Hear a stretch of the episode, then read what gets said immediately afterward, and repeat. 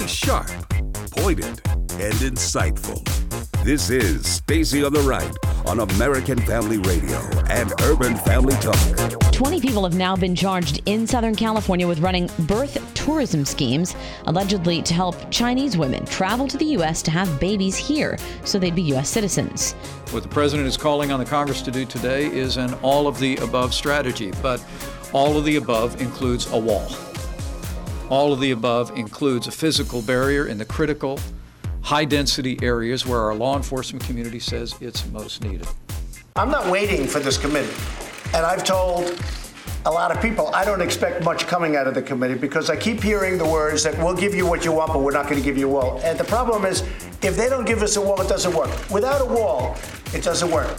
Everyone in the Senate ought to be able to say unequivocally that killing that little baby is wrong. This doesn't take any political courage. And if you can't say that, if there's a member of this body that can't say that, there may be lots of work you can do in the world, but you shouldn't be here. You should get the heck out of any calling in public life where you pretend to care about the most vulnerable among us. And now, Stacy Washington. Welcome back to the program. We were unable to get to calls last hour, but we have time now, and so we're going to launch into those first. And then, of course, we're going to turn to uh, Ben Sasse really bringing out the big guns on this issue of infanticide because yet another state has brought forward legislation, same kind of stuff. Babies born alive, they want the, they want the right to kill the baby. Let's go to the phones. Jacob in Alabama. Thank you so much for calling in today. Happy Friday. How do you feel, sister? Doing well. How about you? Oh, bless. I again get any better, I'd have to be twins. but I'll tell you what, what they're trying to do. They, you know, this whole situation is uh, the Democratic Party is showing more and more that they're satanic, and it's going to continue to be ramped up. The thing about it is they want to emasculate and micromanage um, Donald Trump um, by what they're doing because that's, that's that's the devil. But the key is we have to begin to get ready to pray. Congregations have to get ready to vote as whole congregations for 2020. Mm. And if we don't, what happened with uh, uh, Brother Donald Trump when he got put into office, because God chose him for that. Just like uh, uh, Sister Sanders was saying, he had Amish people who were hitching rides to the polls. God's will is going to be done no matter who he has to use. And also too, Ocasio Cortez, she he allowed her to get in. She only got in with ten percent of the vote of the Bronx in that in that district. Well, because uh, so the, the reason why she has to be at the forefront and she has to be out there is because it's time for the Democrats to reap what they've sown in, in operating this way, kind of dancing with socialism and, and promoting it. And now they have a legitimate socialist within their ranks who is putting forward these policies and they find them radical. Well, that's what they were hoping for. Now that they're getting what they asked for, they all of a sudden have a problem with it. Jacob, thank you for calling the show. Matthew in Oklahoma, thank you so much for calling in today. Happy Friday. Hey, man, thank you for taking my call. I appreciate your uh, content, everything you do. Um, thank you. And well, I wanted to point out something real quick. I've been trying to get this message out for a while, but um, part of the, the fix to the social, you know, to fix the, the medicine issue uh, is really just to give doctors and healthcare providers a tax incentive. If you do 50%, like let's say that they get 50% off of their tax bill for everything they do, that they do pro bono, everything that's free, um, it would give them an incentive, but it would also take care of every healthcare issue, I think, in the United States. And it would get the government out of our uh, healthcare system entirely. And, um, you know, I think one thing that might be added to that fix some of that would be that the people who accept the uh, the free health care from that provider would uh, agree not to sue them, uh, just to kind of protect the doctors as well, and it would keep their insurance costs a little lower. And I think it's one of those things. I think if if this idea can ever get out there, it ever gets you know uh, taken seriously, I think we would fix the problem. I think this mm. would fix the problem. Well, um, I got to say, there have been other ideas similar to that. The Heritage Foundation put forward a number of white papers with similar types of things. You know, the cost sharing, uh, the ability to have doctors form associations so you could deal with them directly instead of having to go through your insurance, the ability of people to form associations so they could create relationships with insurance companies, and incentives for doctors to do more more pro bono work. Everything you're saying is something that has been brought forward, but we have a group of people who are unlike the guest I had last hour, Tezlyn Figaro, who's willing to sit down and talk about almost any option just to, to, to solve problems. We have a party, the Democrats, who they don't want to solve problems. They only want their solutions. And their current slate of solutions is straight up socialism, which leads America down the path to Venezuela. Um, but I do I, I appreciate you calling in to the show with your ideas. It's it's past due time we considered those options and made them a part of the the discussion. Let's go to Randy in Missouri. Randy, thanks for calling in to Stacy on the Right. Happy Friday. Hey, happy Friday. Thanks for taking my call. I wanted to chime in on the abortion issue with the uh, New York bill. Mm. Uh, I, I kind of like to rename it the Baby Parts Procurement Bill. Procurement is a term that's used by the organ trafficker, traffickers, and people that harvest the uh, aborted baby parts. Uh, and I think that these bills are are an advancement of, of organ trafficking. Um, if you, uh, I also think it has to do with the encroachment of socialized medicine and what's coming down the pike in the future under socialized medicine. A lot of people forget that um, uh, Margaret Sanger uh, was a, was not just a socialist, but she actually started the Birth Control League, uh, Planned Parenthood, um, because of the advancement of socialism, and uh, it's just uh, it's it's awful. The, the the Virginia governor, when he made those comments this week in regards to the uh, attempted bill in Virginia, he actually used the language that is used in I think it's called an uh, an exposure abortion. Uh, Jill Stanek did a a video on that uh, based on her experiences with that being a nurse in the hospital. And so you can kind of see the uh, the writing on the wall. It's almost like a scene out of the movie Coma from years ago. Um, socialized medicine at its best, I guess, or its very worst. Hmm. I, I'm. I just I'm I'm tired of the the fact that we have half of the people, fully half of the people, who are just going on and on and on with stuff that they know doesn't work and they're just doing it because it's basically like football. I'm for my team, you're for your team, and we can't we can't even discuss anything else. You just have to be for your team and I just have to be for my team. I have to wear my team's colors and I can never say anything bad about my team because my team, no matter if they're the best or the worst, they're my team and I'm always for them. That kind of attitude has infected politics and it makes it so we can't even have a conversation. I, I just think it's crazy. It's it's craziness that this is where we are. Um, but thank you so much, Randy, for calling the show. Um, and uh, let's go to Peter in Tennessee. I'm just looking at the call screener software. Peter, thank you for calling the show today. Hey, Stacy, I just love your show. I'm I don't make a very good racist. Um, no. I just wanted to hop in here and say that uh, you know what they're doing with the abortion is uh, just absolutely disgusting. You know, once upon a time, the Democrats just had bad ideas, but now it's just turned pure evil. Uh, you know, I've I've got six children that you know uh, I did not abort up to the ninth month. You know, and I just don't understand how anybody can think that it's okay to kill them. You know, there's there's more than a decade's worth of human beings that any one of them could have been a great president. Hmm. You know, that's something that, that that that you know doesn't never get brought up. But you know, there's there's more than a decade's worth of people. You know, that first ten years that would be plenty old enough to be a president by now, or or, or you know, potential president, and and they're gone. You know, it, it, it can't be. And there's you know great doctors that could have been. There are great you know, so many things, and it's just absolutely vile and disgusting. what what they have done. I mean, it's not even that they've proposed it now; they've done it. It's you know, here it comes.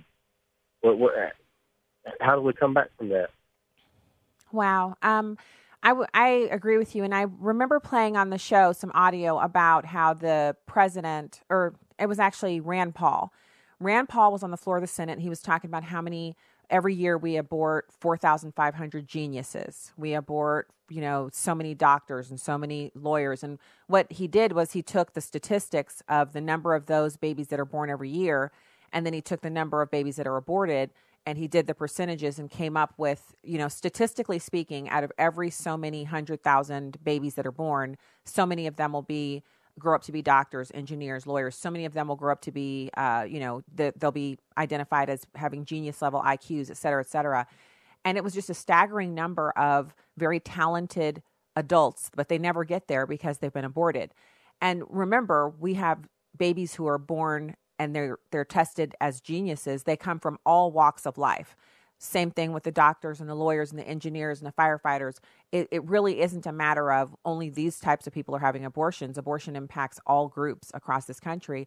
And the idea that we need to expand it so we can abort babies after they're born is just crazy. I, I just don't understand why we're even having this conversation. So, thank you so much for calling the show today and for listening. Uh, we really appreciate that.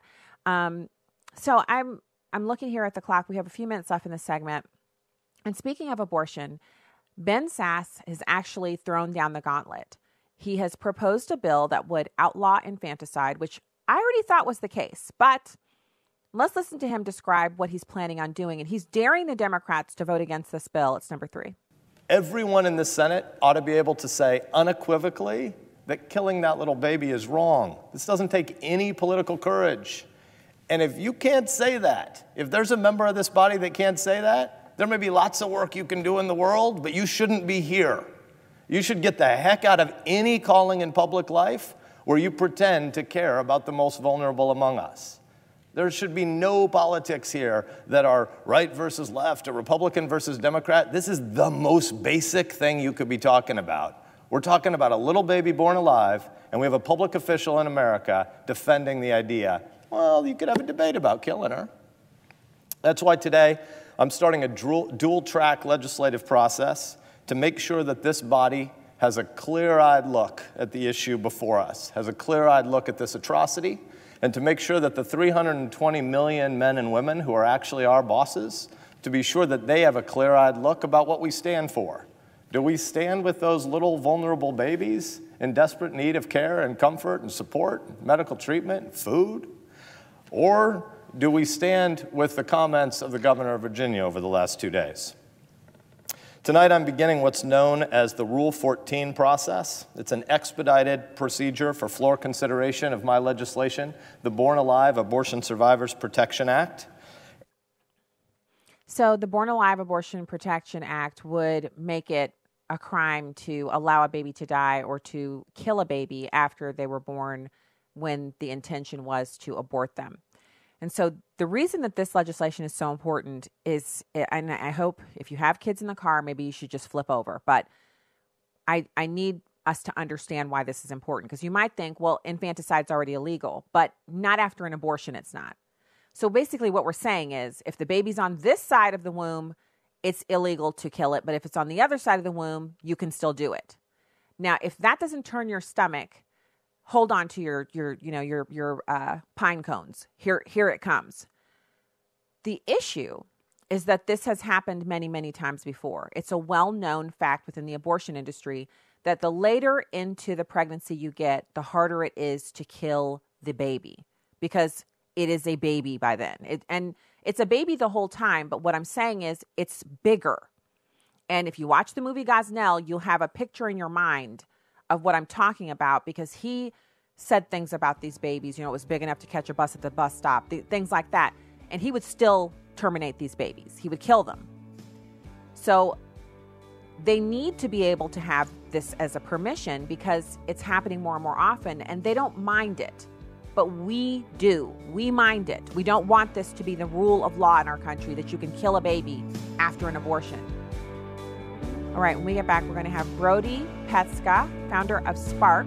This is a great organization. Keep it here. Hello, I'm Tim Wildmon, president of American Family Association and American Family Radio. You know, on our spiritual heritage tour of Washington, D.C., we go to the Supreme Court. That's one of the places we go on, on day one, and we visit the inside chambers. We go to where the justices sit. And it's an amazing place to visit, the Supreme Court of the United States. We don't just look at the outside, we go to the inside and see where the justices sit and where oral arguments are heard. So that's just one of the places we visit on one of the days. We're in Washington, D.C., and we also go to Mount Vernon, the home of George and Martha Washington. So we're going in June, we're going in September. June's almost full, September will be filling up soon. If you want more information on this Spiritual Heritage Tour, go to spiritualheritagetours.com. That's spiritualheritagetours.com. This is Viewpoints with Kirby Anderson. For the last few days, I've been talking about the book, The Coddling of the American Mind, written by Jonathan Haidt. He and his co authors set forth three foundational untruths. One of those is the untruth of us versus them. Life is a battle between good people and evil people. The authors argue that the human mind is prepared for tribalism. They even provide psychological research demonstrating that. But that doesn't mean we have to live that way.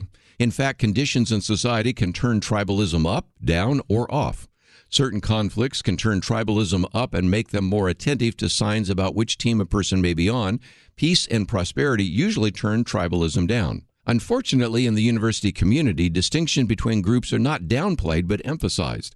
Distinctions defined by race, gender, and sexual preference are given prominence. Mix that with identity politics we see in society, and you generate the conflict we see almost every day in America. The authors make an important distinction between two kinds of identity politics. Martin Luther King Jr. epitomized what could be called common humanity identity politics. He addressed the evil of racism by appealing to the shared morals of Americans using the unifying language of religion. That is different from what we find on college campuses today that could be called common enemy identity politics. It attempts to identify a common enemy as a way to enlarge and motivate your tribe. The slogan sounds like this Our battle for identity and survival is a battle between good people and bad people. We're the good guys and need to defeat the bad guys. Why is civil dialogue and discussion hard to find today? The coddling of the American minds helps us understand what is happening and how to prevent our conflict from getting worse. I'm Kirby Anderson, and that's my point of view. Take Kirby and the Point of View team with you on the go with the Point of View app. Search for Point of View Radio at the Apple or Google Play stores. This is Stacy on the Right with Stacy Washington on American Family Radio and Urban Family Talk.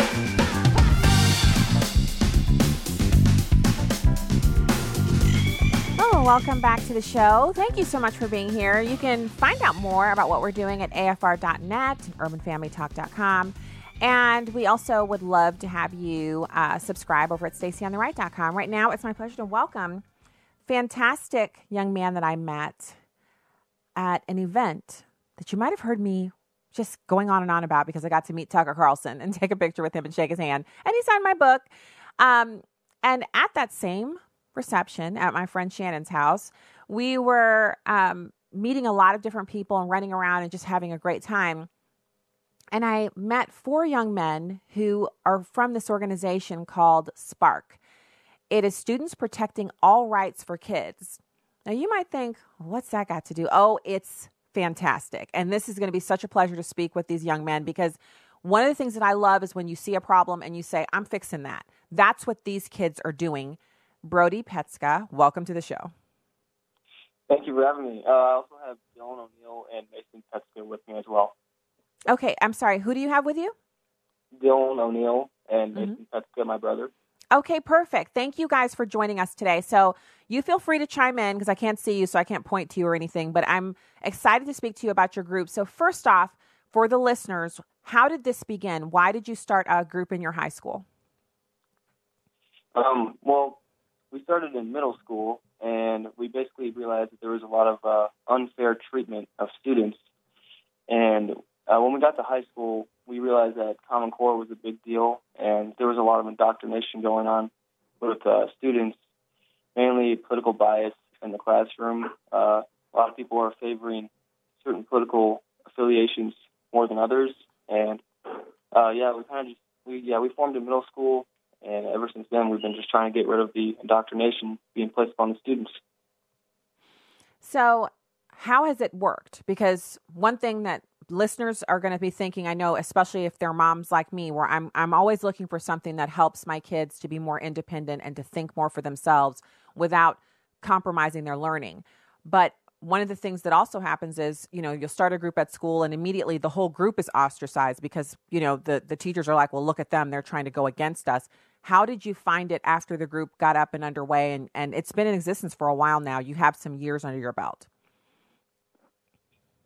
Oh, okay. Um, yeah, it's a good question. Um, you, you basically just have to you got to keep going. You gotta you gotta believe in yourself. And yeah, the administration at our school they didn't really support us, but you got to remember that that's okay. When you do the right thing, you know, sometimes there's not going to be a lot of people on your side, but you still got to do the right thing. And when you have a, a group, team that's really good, and you know you guys care about each other, it really works out very well. Um, I'd like to add that the community uh, around our county in Camdenton, um, we've been on local radio here and had several articles published about us and, and locally. And the community uh, loves us for the most part, and uh, most teachers even will come to us and, and tell us that hey, we support what you're doing and stuff. We don't want to be handicapped into, you know, teaching this way. Uh, they like what we're doing, but they can't really say anything about you know publicly supporting us uh, outside of just private conversation because they'll get they'll lose their job from the administration. Wow. So uh, yeah, but there's you know that's just kind of part of standing what, up for what you believe in. You know, I mean, if you got everybody in the whole world likes you, you probably never stood up for anything. So. Well, um, I love what you started your answer off with, which is you have to keep going, whether you're getting kudos or whether you're facing opposition. If you're doing what's right, you have to keep going. You're pretty mature for your age. I've seen you, so I know you're young, but you're you're you're speaking the language of of grown-ups because there's a lot of grown-ups out there who when they face opposition, they just give up. You're you're on the right path there. So let's talk now about what your future plans are. You hope to have these Spark student groups in high schools and middle schools and possibly colleges across the country to empower America's youth who are not a part of the liberal agenda to stand up for their beliefs and to not be kind of forced into the, the, like forced into the matrix if you will where they can't think for themselves they can't have a differing opinion. How do you go about doing that getting more chapters across the country? Well um, yeah right now we're, we're in the works of putting sparks in a lot of schools in missouri and kansas and then after that, we want to you know keep spreading throughout the United States. Um, and yeah, we think that you know there's a lot of people out there, there's a lot of students out there that, that need a spark. They need a group like this to stand up for something, to stand up for what they believe in. Because a lot of students probably think that if they if they speak up, they're going to get in trouble. They're not going to get the grade they want. And I think spark's really important to be put in schools. And a lot of times, there's I mean, education in general right now is pretty liberalized. They're teaching opinions, they're not teaching facts anymore. So it's very important for the next generation of not only this country, but students in it. They need to know the truth, and they, they, they cannot be indoctrinated to political beliefs that's not what they believe. Yeah.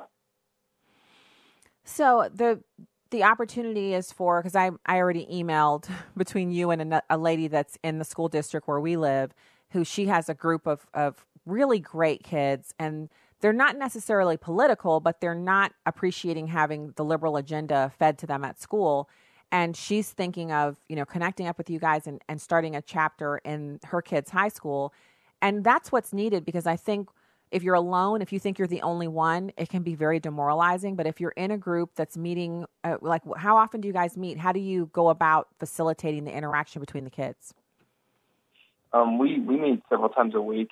Um, we think it's important to meet more than once a week because there's always a lot that's going on in schools. There's always there's so many uh, things we see every week. There's so many assignments that are questionable.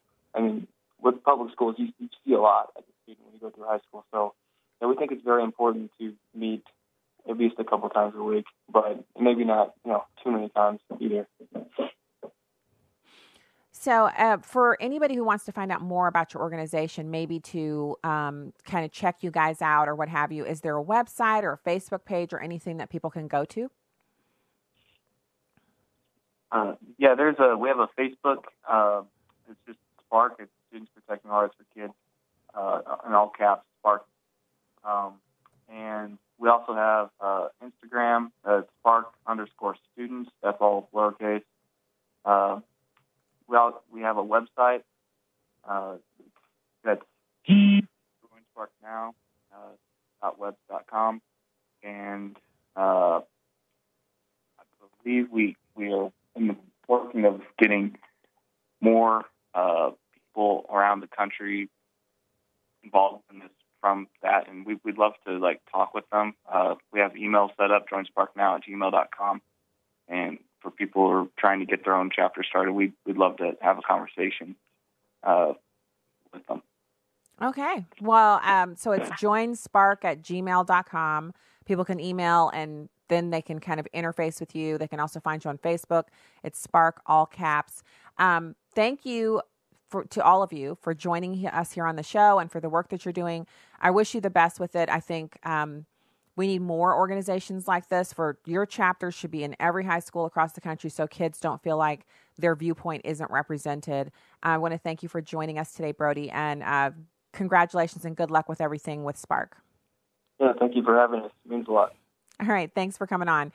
Uh, so we, this is exactly what we're supposed to do. You see a need, fill a need. You you have and these are kids. That's that's what's fascinating about this. When my friend Shannon brought them, that we were all standing in a part of her home. You know, I was basically standing adjacent to the room where Tucker Carlson was, so I could watch him meet all the people and get take pictures, um, like a stalker. I'm telling you, I was just standing there with some other friends, and we were all talking about how cool it was to be in the hallway next to the room where he was. Yeah. So anyway, um, and Brody and his brother and two other students, they were so good um, she she brought them over. She's like, "You got to meet these guys. They started a group."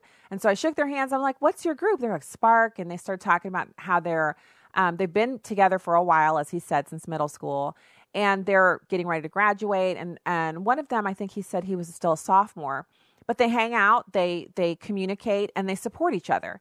And that's what we're really talking about here. It's a community fellowshipping, really spending time getting to know. Um, not just each other, but the issue around which they have formed a group, which is just the fact that they, they have the freedom to believe on the conservative side as opposed to being left sided. Um, you, you can be right sided. There, again, I don't even understand why this is a problem. Why can't everybody just have their own political beliefs? I think that the kind of push should be when you hear students talking about communism or Marxism, that's where you should be questioning why would you believe something like that in America? Look, look around you. Everything you see comes from the gifts of God and and capitalism, you know, that which is an outgrowth of people working hard and having a free market. Why would you want to do something different than this? Or if you do, have you spent any time in a country that's currently run under the communist system? No? Well, perhaps you should, because that would give you a better inclination instead of living in the fruits of capitalism and then railing against it. That that is a part of what we're uh, what we're trying to get done here. And so those kids, great kids. I'm, I mean, it's it's almost like we can't really say they're kids anymore, can we? They're young adults and they're doing something fantastic. So I hope that their group just spreads like wildfire and they're able to get a ton of different um, people to join in and to do what they're doing. So, um, also, I want to kind of point to um, we've talked about the whole Ben Sasse daring the Democrats to vote against the new bill and all of that. But remember the delegate, Kathy Tran? You remember Kathy Tran? She says that she misspoke while she was defending the abortion bill. So she's had to begin to backpedal because people are contacting her and saying, you are advocating for killing live babies. Are you aware of what you're talking about here? That is illegal, and we can't support that, and we can't support you. So she's backpedaling a little bit. Here she is. Um, it's Virginia State Delegate Kathy Tran saying she misspoke. Number four. Hi, I'm Kathy Tran, and I represent the 42nd District in the Virginia House of Delegates. I know women in my family, women in my district, and women across Virginia who've had to make the very personal decision as to whether or not they're going to have an abortion. That's why I introduced a bill to repeal the medically unnecessary and unduly burdensome barriers that Virginian women face when they're accessing this health care service in consultation with their doctor. I presented my bill this week and I was really surprised by the line of questioning that I got. This bill had been introduced in the General Assembly in previous years, and in fact, this session was also introduced in our state Senate. I want to be very clear about what's currently allowed in Virginia law. Right now, women are able to access an abortion in the later stages of pregnancy under certain conditions with the approval of medical doctors. I've done nothing to change that. What I have done is try to make sure that women are able to make these decisions and access these services in a timely manner. Since the bill hearing, I've heard from many women in my district and across Virginia who support my efforts to make sure that politicians don't get between a woman and her health care decisions. I appreciate their support and I will continue to stand with the women in Virginia. Thank you. So you don't make a pre-canned, pre-packaged uh, video like that to backpedal on your comments when you're only getting emails and calls of support. Just doesn't happen. Sorry. So the idea that she wants us to think that, she wants us to think that the reason why she's um I don't know, making this video is because everybody supports her and she just wants everybody to know why. I don't buy that. I don't buy it at all. So the only thing that that I think is really what matters, if you will, let's let's let's just let's keep it real here.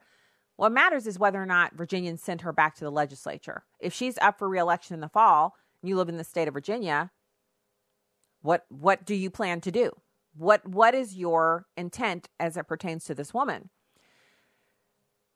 I can't see how I could be, you know, going to church on Sundays and you know, taking communion and, and all of that stuff and voting for that chick. I just don't see how it could be th- a thing. But time will tell. Um, so I want to pivot over to Elizabeth Warren, who has finally saw fit to apologize to the Cherokee Nation. She's uh, reaching out to them and um, she says she apologizes for any confusion that she caused in her statements about being part Native American, specifically Cherokee um, because she says her DNA analysis does not mean that she's a part of their tribe because they, they bristle at that. They don't use DNA, they use familial connections. She's actually apologized. And I just can't believe this is still a conversation that she's having. But, you know, whatever. The idea is she's not a white person.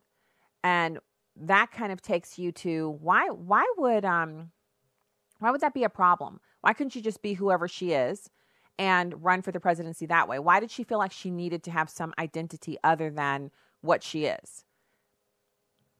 Just honor what God made. You you are what you're God's creation. No need to apologize for it. Just be who you are and how about some good policies and ideas? Uh, she's she doesn't seem able to do that. So, you know, be that as it may. I'm I'm thinking that one of the issues that that has been facing us with the wall it seems like there's a bit of indecision on it. The president has said he wants a concrete barrier. He said he wants, uh, you know, steel slat. He says he, he basically just wants a barrier to seal off the border. I agree. It doesn't really matter what form it takes, but a concrete wall would be much harder to dismantle. Um, a concrete wall would meet it not only would be much more permanent, but it would offer other um, solutions in conjunction with it. And if you look at the walls that have been built on the borders of Israel and other countries, they're not building steel slat, they're building concrete. Um, they're putting up something that's firm and solid, and then they have a huge round of concertina wire, big, huge circles of it going across the top. That's what I think we need here um, on our southern border. And I know there are areas where that won't work, and of course, other means there. And and but I, I just think we need to be firm that the stronger the barrier, the more we're in favor of that, as opposed to just any old thing. All right. We'll have more breaking news and happy Friday type stuff for you when we get back. Keep it here.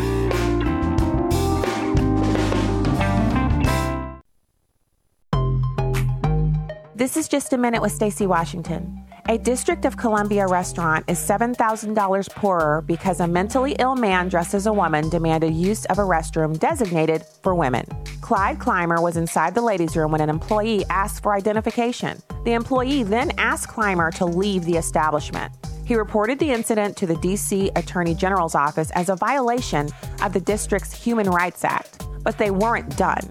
The $7,000 fine is only one aspect of the punishment. The restaurant is now required to post signage telling everyone that they are free to use the restroom of their gender identity or expression. The transgendered man also received an undisclosed settlement amount for his troubles. The employee who asked for ID was terminated. So you see, this isn't about tolerance or love or anything resembling liberty guaranteed by the Constitution. It's about making everyone bow down to the left's ideological hobby horse. I'm Stacy Washington. Find out more at stacyontheright.com.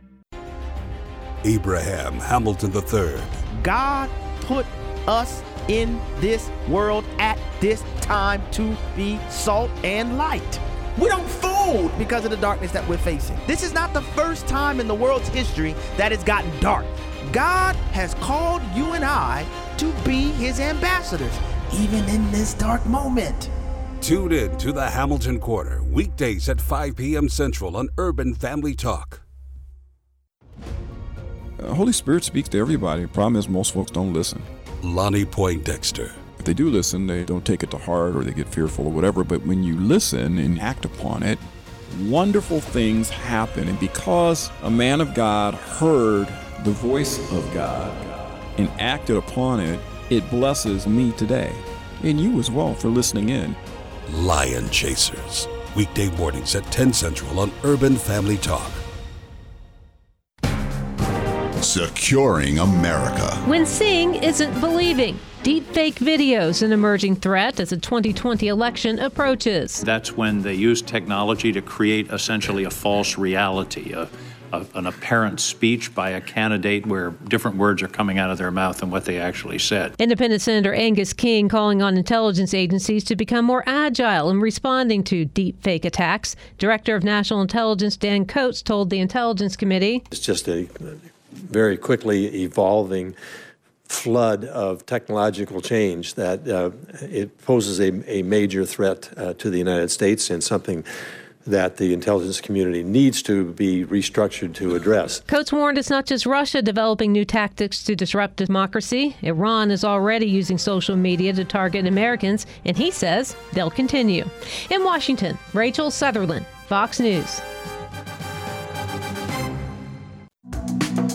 Can watch a live stream of the show on Facebook or YouTube at Stacy on the Right. Now, back to the show on American Family Radio and Urban Family Talk. Yeah, I, I think that my comments on ABC may have been misconstrued. What I meant was, I'm not going to bear false witness against anybody. I'm going to tell the truth uh, under oath and to the investigators if they have questions, subject obviously to the advice, uh, format wise, of my attorneys. But I'm not going to do what Michael Cohen has done. I'm not going to make up lies or bear false witness against Donald Trump or anyone else. Uh, the truth of the matter is that even though I'm accused of lying, when I get Adam Schiff on the stand, when I get Eric Swalwell on the stand, when I get other members of that committee on the stand, I'll demonstrate that they're the ones who are lying, not me. Unfortunately, Dr. Corsi has already said a couple things about me that are demonstrably not true. Unfortunately, well, for example, that a memo he wrote me regarding the Podesta brothers' lucrative business dealings in Russia, based on public reports published by Peter Schweizer in both the New York Post and a Breitbart, was somehow a cover story. A cover story for what? What would there be to cover up? My tweet, the Podesta brothers, was not controversial for six weeks. Dr. Corsi said he told me uh, that he told me that John Podesta's emails had been stolen. On Tucker Carlson, he said he told many people that. Uh, with Ari Melber, not really a journalist, he said he's told everybody that. Well, he never told me that, and uh, maybe he can tell us who else he told.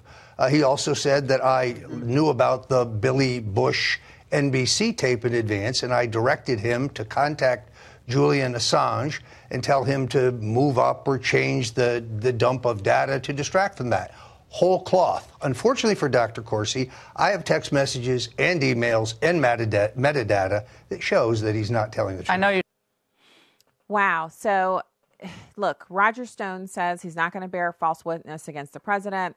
And after the interview we had earlier in the week with Jerome Corsi, um, listening to this audio, it's like we're we're just we don't have anything firm to go on other than obviously people who are under investigation who are sharing their their thoughts and feelings and kind of giving their side of things. We won't know anything until the final report from the Mueller investigation is released.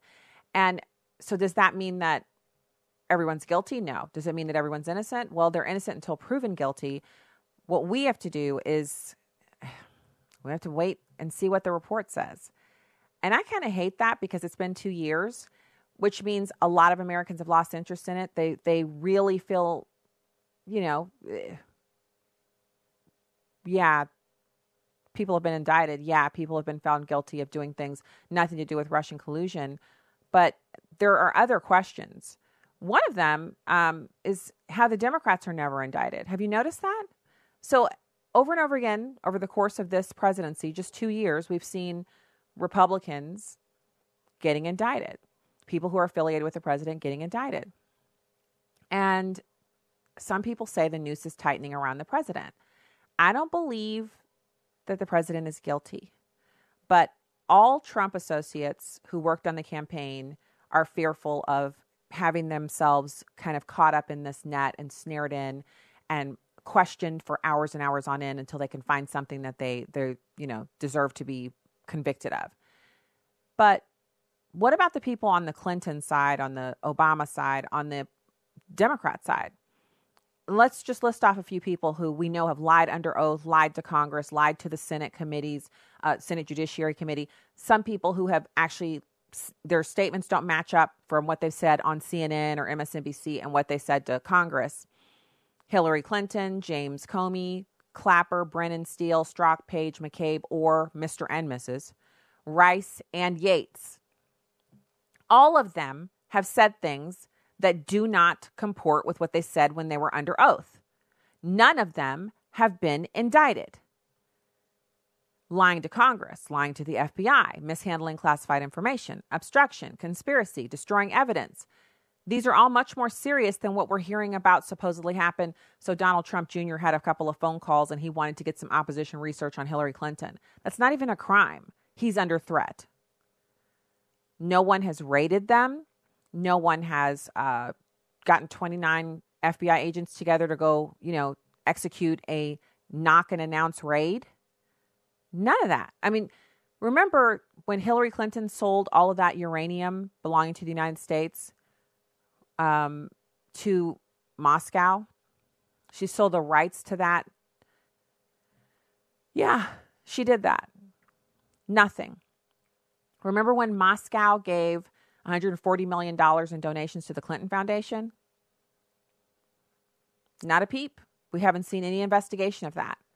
Um, and if you want to weigh in on this, call lines are open 866 963 2037. 866 963 2037. We're talking about improprieties for the just the Clinton Foundation, just the Clinton Foundation that are just it's astounding how much wrong they've been involved in. And yet here we are, just sitting around. They're they're just running around doing whatever they do. And that's the problem that I think a lot of Americans are having, which is causing a lack of interest for more than half of the country in the investigation into the president and the, the Mueller investigation, I should say. Who cares? Um, you can actually go out and do almost anything if you know there's no way you're going to get prosecuted for it because the deep state's going to protect you. That's what we're seeing. We're seeing the deep state protecting anybody who's affiliated with the Democrats. Remember Mike Flynn? Mike Flynn has actually lost everything.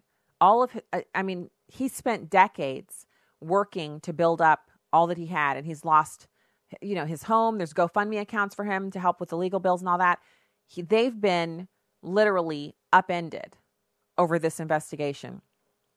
And surely there's some some reason that Mike Flynn is fine to destroy, but you can't touch Hillary Clinton. You can't touch Susan Rice. You can't touch James Clapper. He is really an egregious liar when it comes to saying things to Congress that are different than what he admits on television.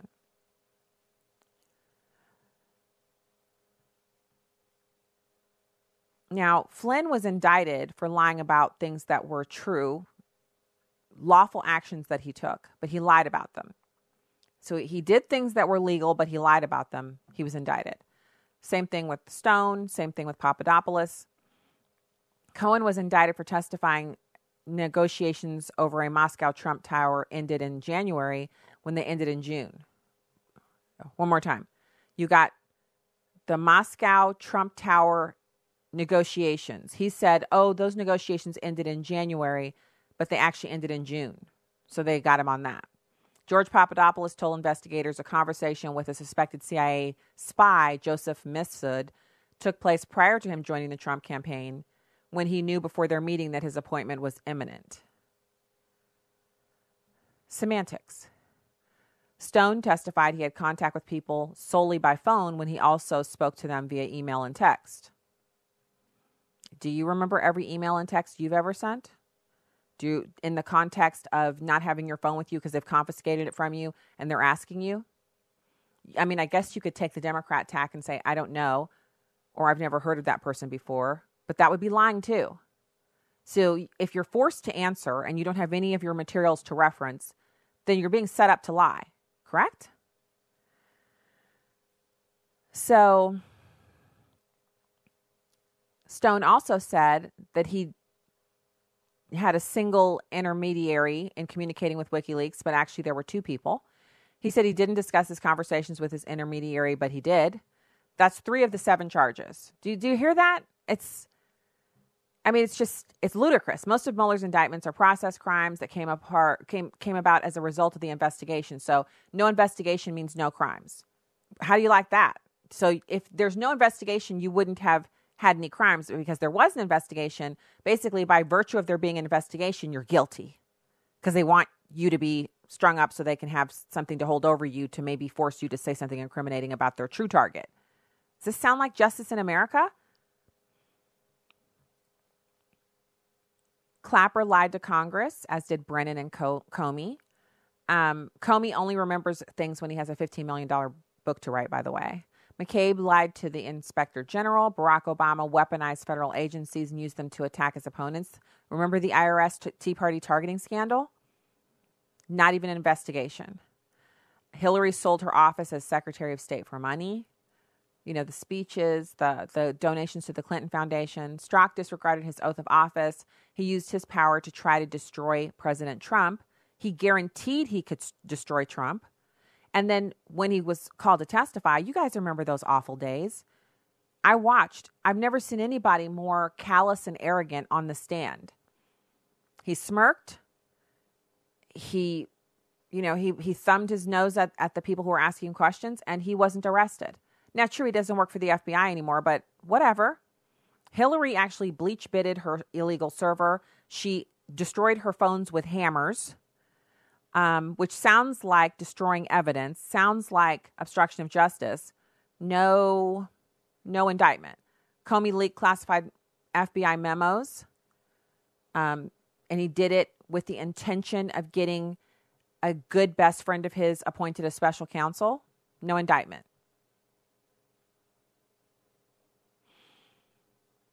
So the only people who truly should be prosecuted for doing anything wrong, even if the thing they did wrong is a part of the process by which they're being used to try to get to the true target, is Republicans. And this is with a Republican in office. So I ask you, when, because I used to, I, I'll admit, when I first heard the president use the term the swamp, I thought, well, I mean, I know Washington is, it's kind of rotten, but the swamp makes it sound like everybody there is a part of it the swamp, it's like you're either in the swamp or you're not. You can't be half in the swamp. The terminology made me think, wow, it's, you know, is it really everybody? Well, it's most of the people because otherwise, why wouldn't there be dueling indictments for the individuals that I just listed off? There's enough crime between just two or three of them to keep a special counsel busy for the next 10 years. let alone two years on one individual and you know the people around them.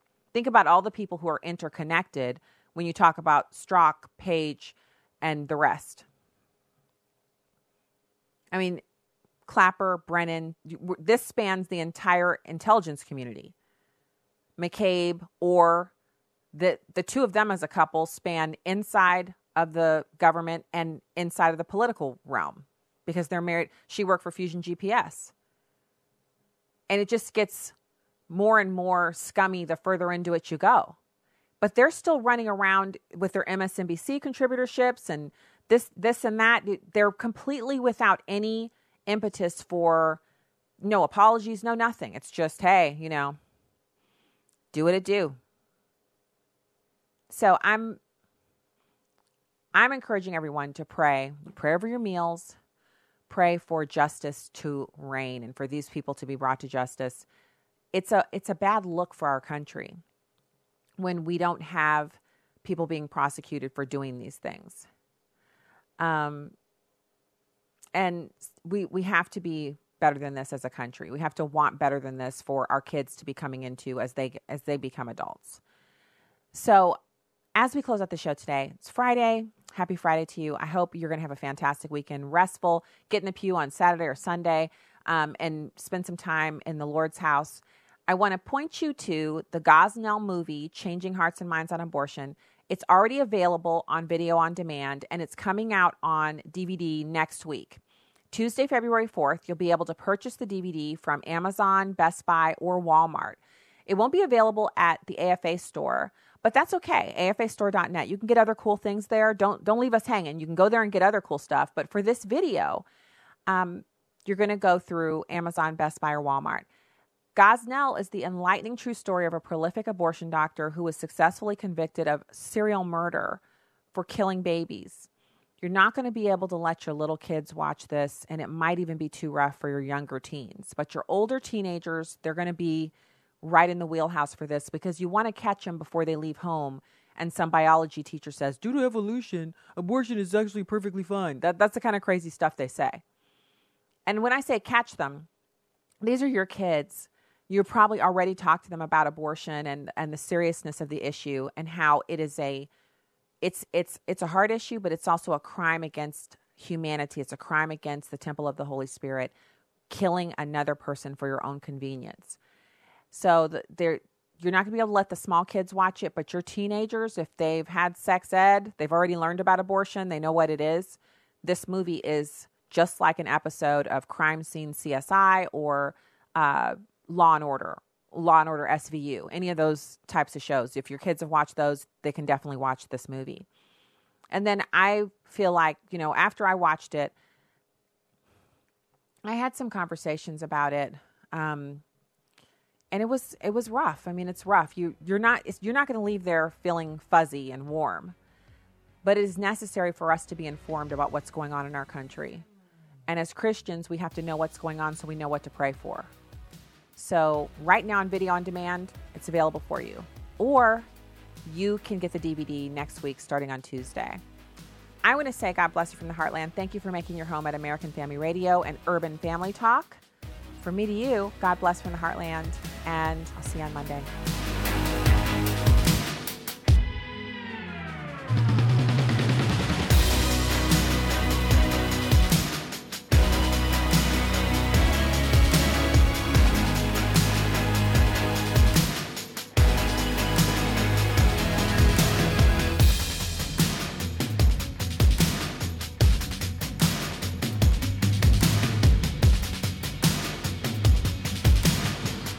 The views and opinions expressed in this broadcast do not necessarily reflect those of Urban Family Talk, Urban Family Communications, or American Family Association.